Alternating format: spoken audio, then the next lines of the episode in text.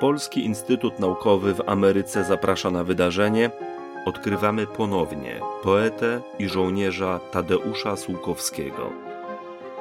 Pragniemy przybliżyć Państwu wybrane archiwalne materiały przechowywane w kolekcjach Piasa w Nowym Jorku i będące polskim dziedzictwem kulturowym na obczyźnie. Materiał powstał na potrzeby zadania opracowanie, digitalizacja i promocja zbiorów oraz działań Polskiego Instytutu Naukowego w Ameryce. Dofinansowano ze środków Ministra Kultury, Dziedzictwa Narodowego i Sportu Rzeczypospolitej Polskiej. Czyta Aneta Kosno.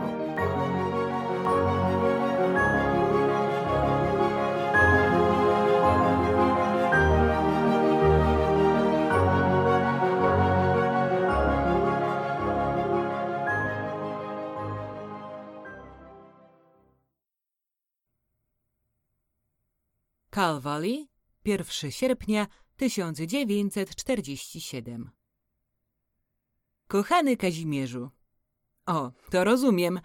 Idę rano na pocztę. Na wierzchu kubki listów znajduję list od ciebie i od razu widzę po wadze, że będzie co czytać. Czytam więc po drodze, prawie włażę na płot, kończę w domu. I zaraz z uciechy odpisuję. Poczekaj, skoczę tylko do sklepiku po papierosy i zacznę na dobre pisać tę epistołę. Cholery te Angliki! Jak już chyba wiesz, od paru miesięcy papierosy, jak się to mówi, skoczyły w cenie. I to porządnie, czy raczej nieporządnie. Wczoraj ogłosili w gazecie, że zaopatrzenie wycofuje z rynku pewne gatunki papierosów. Byłem w sklepiku angielskim. Cholery wycofali najtańsze, choć dobre, które się właśnie paliło po tej zwyżce cen. Żeby jeszcze trochę powiedzieć o pokrewnym temacie, znowu zmniejszyli nam porcje żywnościowe.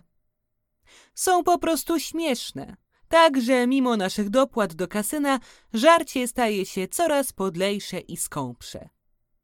Kawałka mięsa nie uświadczysz. Z tego mięsa, co dają, mogą zaledwie zmajstrować w kuchni jakiś sos z drobinami mięsnymi i oblewają kartofle.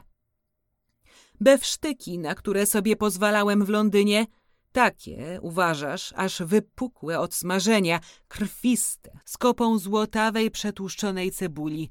Mniam, mniam, wspominam jak legendę. Można je dostać z karty w ognisku polskim, gdzie jak przyjedziecie i wy, i ja, będziemy je chyba rąbali w krzyże. Upały są i u nas. Zapisałem się na żniwa do Anglików. To taka pomoc żniwna, ochotnicza, bez wynagrodzenia. Będziemy pracowali sporą gromadką, gdzie i kiedy jeszcze nie wiem. Wspominasz o zmartwieniach, że nie ma kto pisać, że w stosunku do niektórych ludzi są przeszkody natury politycznej. Tak, to święta prawda i nawet ja w swoich myślich proporcjach też zdaje się ustawię między wami i sobą taką przeszkodę. Korzystam z tej mojej przerwy zdrowotnej i uważniej o tym myślę.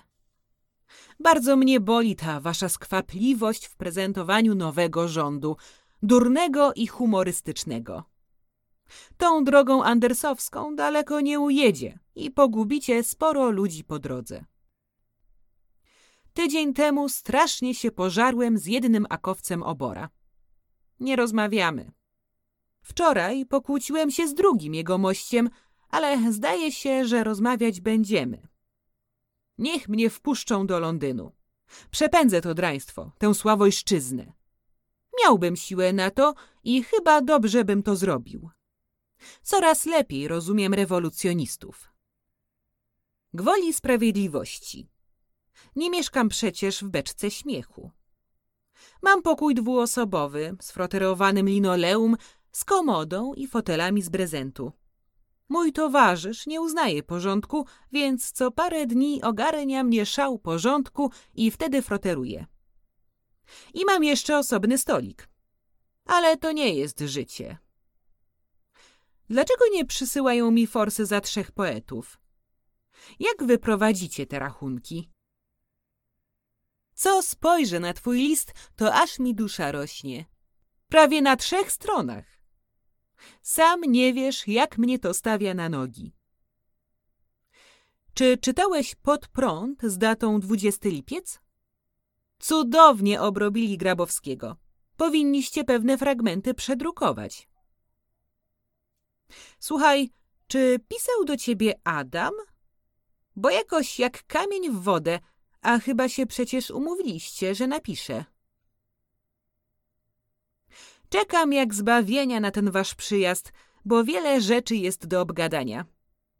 Najprawdopodobniej, cholerne słowo, kupię już sobie do tego czasu cywilne ubranie i w nim się zjawię na spotkanie Wielkiej Trójki w Londynie.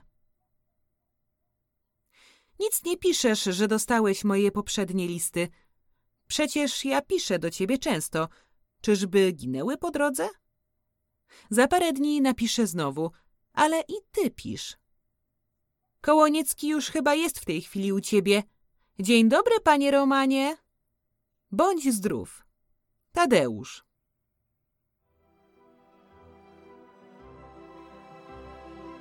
This recording was created for the project, development, digitization, and promotion of the collections and activities of the Polish Institute of Arts and Sciences of America.